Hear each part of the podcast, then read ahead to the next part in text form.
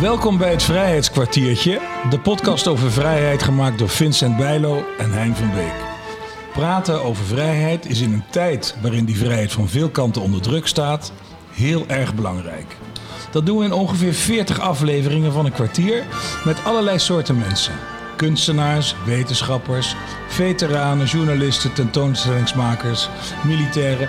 Allemaal vertellen ze verhalen van vrijheid om ze door te geven en het belang ervan onder de aandacht te brengen.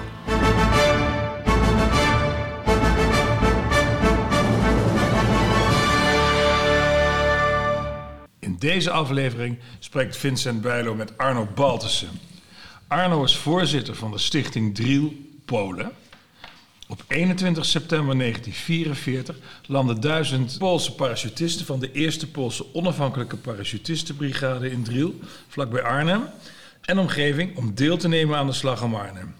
Hoe liep dat af? Arno en Vincent, aan jullie het woord.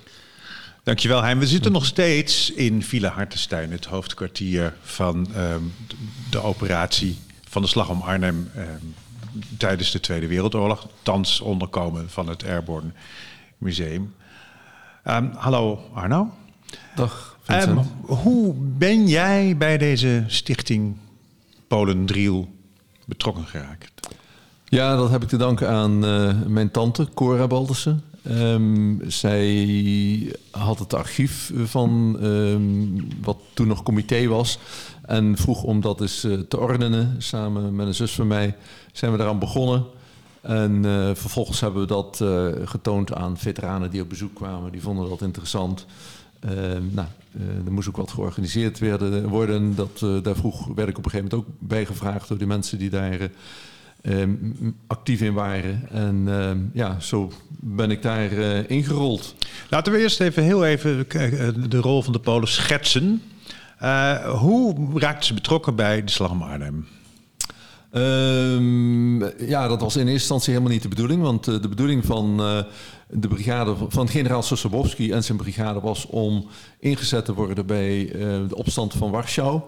Um, die op enig moment zou plaatsvinden. Hè, het ondersteunen van de ondergrondse die daar um, aan het strijden was tegen de Duitsers met name.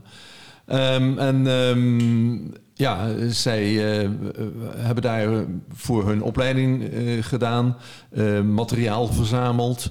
Um, maar geleidelijk aan ontdekten de Engelsen dat ja, de opleiding toch van die aard was dat het ook anderen kon ondersteunen. en ze wilden generaal Sosabowski ook graag bij um, hun eenheden inleiden. Ze hebben hem zelfs op een gegeven moment aangeboden om uh, commandant te worden van een van uh, de eenheden. Ja. Dat um, heeft hij geweigerd omdat um, ja, zijn doel was om naar, uh, naar Warschau terug te gaan. en ja, da daar hield hij zich aan vast. Mm -hmm. Um, ja, de Poolse regering in ballingschap ook. Um, maar ja, op een gegeven moment uh, was de middelen die uh, die regering in ballingschap uh, had, waren toch wel wat verminderd. En werd er een steeds grotere druk uitgeoefend op uh, Sosabowski om door de Engelsen nog steeds. En dan met name door um, Browning in eerste instantie, maar ook Montgomery. Yeah. Om, om hem ja, in te palmen om bij de geallieerden mee te vechten.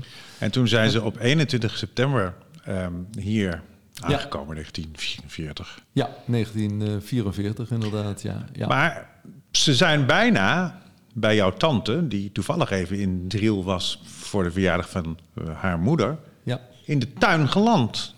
Ja, nou ja, niet verder vanaf in ieder geval. Ja, ja. Dat um, op zichtsafstand. En uh, ja, men zag um, de parachutes naar beneden komen. En, um, in de veronderstelling dat het Engelsen zouden zijn.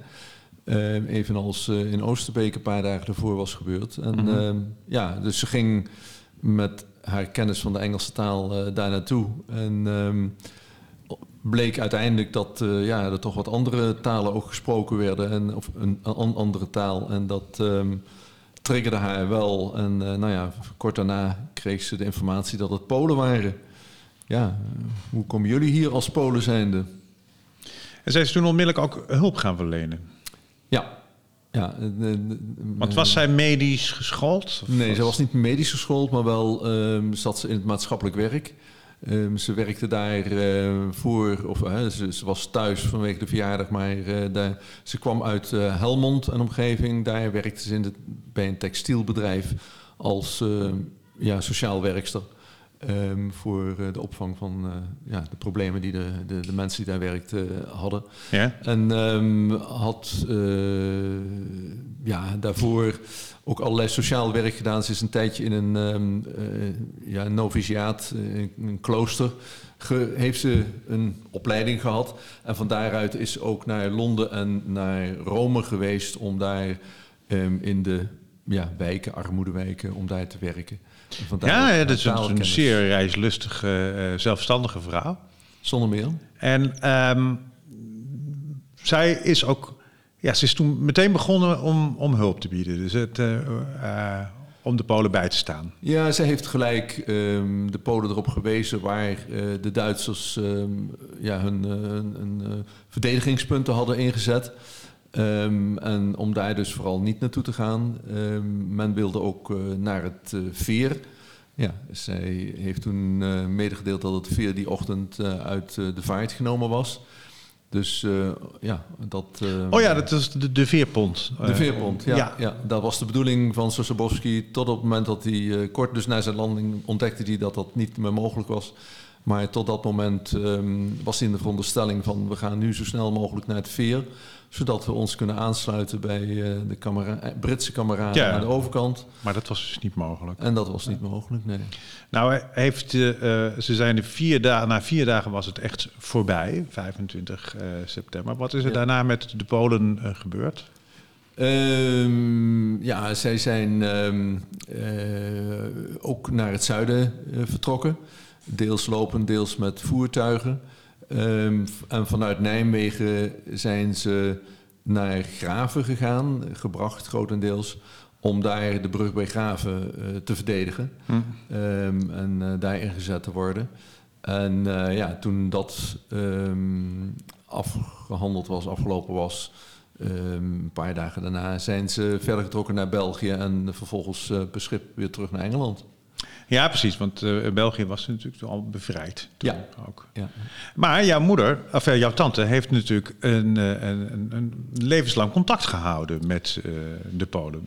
Ja, nee, dus ze heeft tijdens die dagen dat ze er waren, heeft ze dus ook geholpen in, in het hospitaal dat er was. Eerst het hospitaal dat door een arts in Driel opgezet was. En later ook in het hospitaal dat door de Polen uh, opgezet werd. Maar dat was eigenlijk de laatste twee dagen dat ze er waren, de 25e en de 26e. En daar heeft ze dus inderdaad ook um, ja, uh, Poolse militairen um, ondersteund in hun laatste momenten uh, van, van hun leven. Hoeveel slachtoffers zijn er gevallen onder de Polen? Um, onder de, de Polen zijn er 97 eh, gesneuveld, waarvan ongeveer een 35 in Driel en omgeving. Um, daar zijn er een 200 eh, zijn gewond geraakt. Maar van de uh, hoeveel? Nou ja, inderdaad, in het begin is duizend genoemd, maar die zijn geland bij, um, bij Driel. Uh, er zijn er een 600 um, via Graven naar uh, Driel gekomen. Dat is de 23e en de 24e gebeurd. Oh ja. Want die waren onderweg op ja. de 19e, of sorry, op de 21e omgedraaid boven de Noordzee, omdat het slecht weer was. Um, en dan nog een aantal, heet het, gevangenen, krijgsgevangenen. Uh, dus ja, dat is in totaal ongeveer een 400 uh, man die uh, dat hebben meegemaakt, waarvan dan ongeveer een, een 300 gewond en gesneuveld.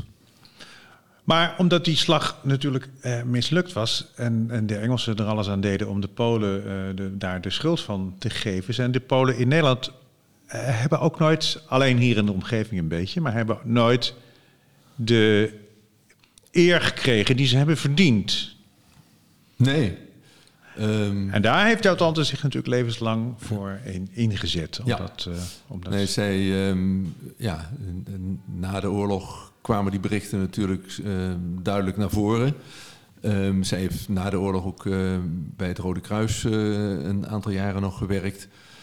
Voordat ze het maatschappelijk werk weer inging. En eh, in die jaren eh, kwamen die berichten steeds eh, duidelijker naar voren. En ja, is zij zich daarvoor gaan inzetten dat dat ehm, ja, eigenlijk niet kon. haar sociale hart was heel erg sterk en dat speelde natuurlijk in deze ook mee.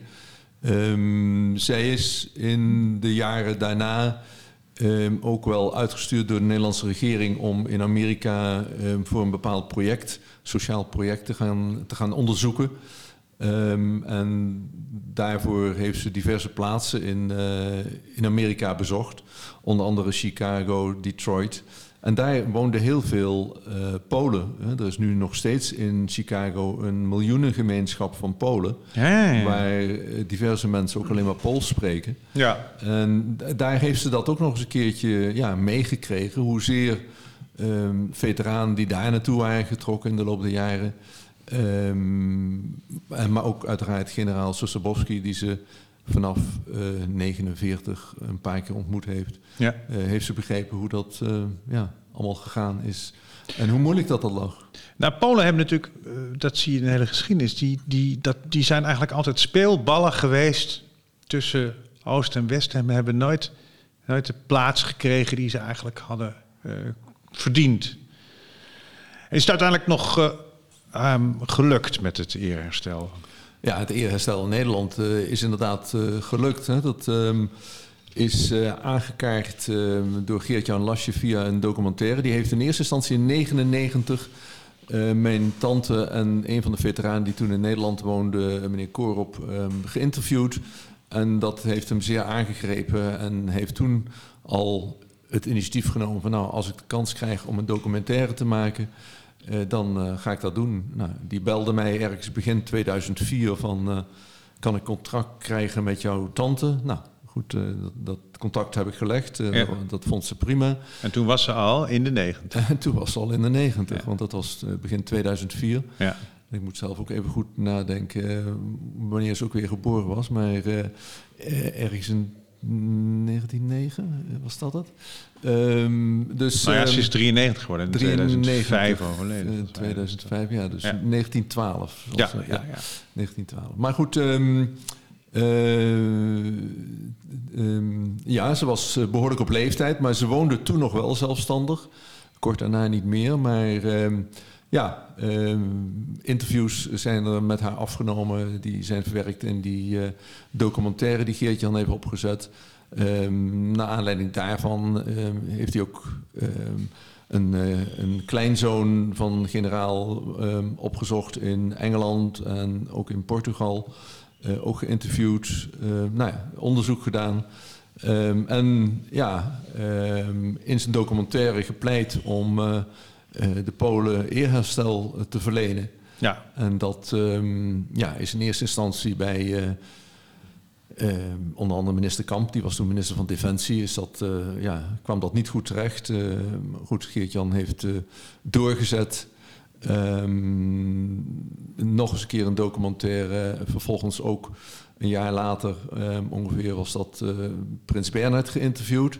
En dat is kort voor zijn overlijden geweest. Mm -hmm. En um, ja, dat is wel een, wellicht ook een doorslaggevend geheel geweest. Want Prins Bernhard gaf aan dat de documenten die Geert-Jan hem daar kort daarvoor had laten zien, hem toch ook wel um, duidelijk het inzicht gaven dat uh, dat geheel onterecht uh, was geweest dat de Polen de schuld hadden gekregen. En toen is het gelukt. En, en toen is het gelukt, ja. Maar heeft, heeft je tante dat nog meegemaakt? Nee, helaas niet. Um, zij is um, in november 2005 is overleden, 18 november. En um, ehm, 5 december werd medegedeeld door de regering dat het eerherstel geaccepteerd werd. Dus ja, dus heel triest. Waar ze voor het hele leven voor heeft gepleit, is net drie weken. Ja. Maar goed, het is gebeurd. Dat ja, is dat is heel triest. Um, er is in oktober nog iemand van het kapittel die daarover gaat, hè, of het wel of niet toegekend wordt. Um, is um, bij haar op bezoek geweest om haar te interviewen.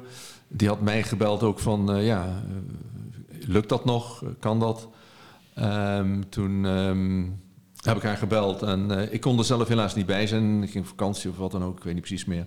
Maar in ieder geval, eh, nee, dat eh, was geen probleem. En ja, ik heb begrepen dat eh, deze persoon ehm, ja, het verhaal van haar nog een keertje wilde horen. Terwijl ze het al Ah ja, tientallen keren ja. verteld had. Ja. En ehm, ja, toen had ze er eigenlijk ehm, geen vertrouwen meer in. Nee.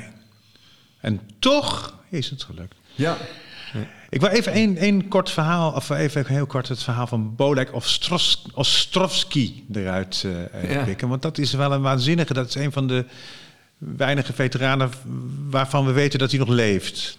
Ja, bij ons eh, is hij de enige eh, die deelgenomen genomen heeft aan eh, de Slag om Arnhem, Operatie Mark Garden, Ja. die nog leeft. Ehm, 104 in, op 4 juli jongsleden geworden. Ja, we hebben daar goed contact eh, altijd mee gehad. We hebben hem op eh 3 juli ehm, ook via Teams eh, in beeld gehad en daar nog een gesprek met hem gehad. Ja, Gelukkig allemaal vastgelegd. met zijn Ehm, dochter erbij. zijn dochter eh, was de contactpersoon daarvoor en eh, daar hebben we ook nog even mee gesproken. Dus eh, ja, nee, dat eh, is heel mooi geweest. Ehm, ja, hij ehm, eh, heeft daar ook in, eh, in, in de teksten die hij uitgesproken heeft, eh, we hadden hem wat vragen voordien eh, gesteld, ook eh, de woorden geuit van de inzet voor de vrijheid. Het moet, het is het waard. Ehm, hij heeft natuurlijk ja, een, een bepaald niet makkelijk begin van zijn leven gehad. Eh, hij was ehm, eh, eh, nog heel jong toen de oorlog uitbrak. Ehm, is ehm, werkzaam geweest in het bedrijf eh, dat een oom van hem had opgezet. Uiteindelijk moest hij vluchten naar Tsjechië. Dat, ja, want eh, hij was in Oekraïne, eh, Ja. een deel Ja. in Oekraïne geboren. Dat, dat werd Ja. bezet door de Russen. Toen is Ja. hij gevlucht. Ja. ja, nee, dat is inderdaad. Dat is een het, enorme omzwerving was, gemaakt. was toen een, een deel van Polen. ehm, en inderdaad, ja, behoorlijk wat van de leden van de brigade kwamen uit eh, dat deel van Polen, eh, wat nu Oekraïne is. Ja, ja. En ja, hij heeft zelfs ook nog in het Rode Leger eh, gevochten. Ehm, en is toen Stalin de Polen niet meer zo vertrouwde naar Siberië gestuurd. En toen kwam later dat verhaal dat het Pools leger opgezet ehm, kon worden. Ja, dat is eigenlijk wat dat hebben we al een keer eerder gezien. Natuurlijk, dat je ticket naar vrijheid, dat is dan eigenlijk dat je gaat deelnemen aan het leger. Althans, relatieve vrijheid natuurlijk. Ja. Ja. En in nu 104, zoals zijn dochter ook al zei, eh, wij willen altijd laten zien hoe verwoestend de werking van oorlog is. En wij willen dat ze ermee stoppen. ja. Hoe betrek je de jeugd bij dit eh, hele bijzondere Poolse verhaal? Ja, dat ehm, doen we eigenlijk al vanaf het eh, begin. In 1946 is de eerste herdenking in Driel geweest. En de jeugd is er altijd bij betrokken geweest doordat gevraagd werd liedjes te zingen. Ehm, en ook ehm, de kleuren van de Poolse vlag als een, een schortje of een eh, sjaal in die tijd te dragen. In Driel is ook in 1945, oktober 1945, een voetbalclub opgericht. En die hebben toen gekozen om het, eh, de, de kleuren van de vlag van Polen als tenue te nemen. Dus een rode broek en een wit shirt. En die bestaan nog. En elk weekend spelen dus ongeveer 600 eh, mensen in Driel in die kleuren op de voetbalvelden. Ja, dus mooi, dat, dat leeft nog ontzettend. Ja, wat zijn, zijn er verder nog sporen in Driel? Van, We hebben ja, een monument ehm, op het plein. Ehm, er is een eh Sosabowski Memorial door de Britse veteranen aan toegevoegd in 2006. Naar aanleiding van het eerherstel.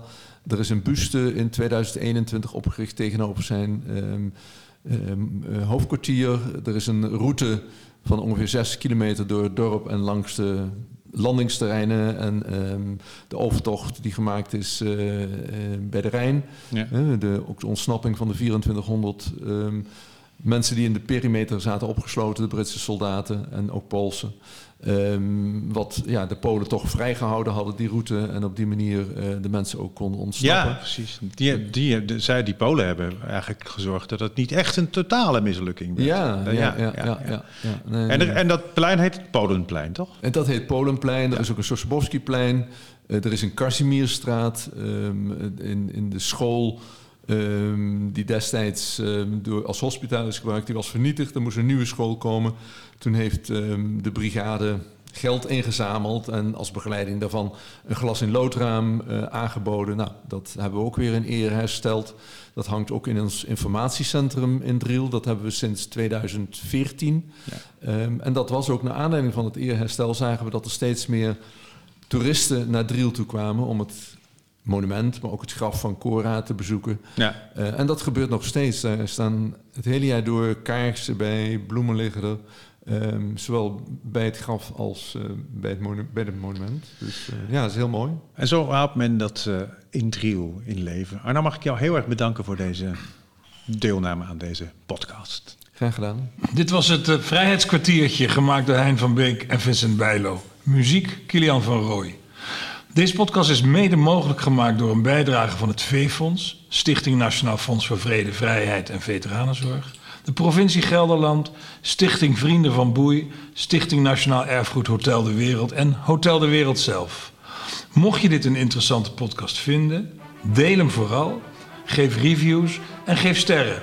En alle info tref je aan op vrijheidskwartier.nl.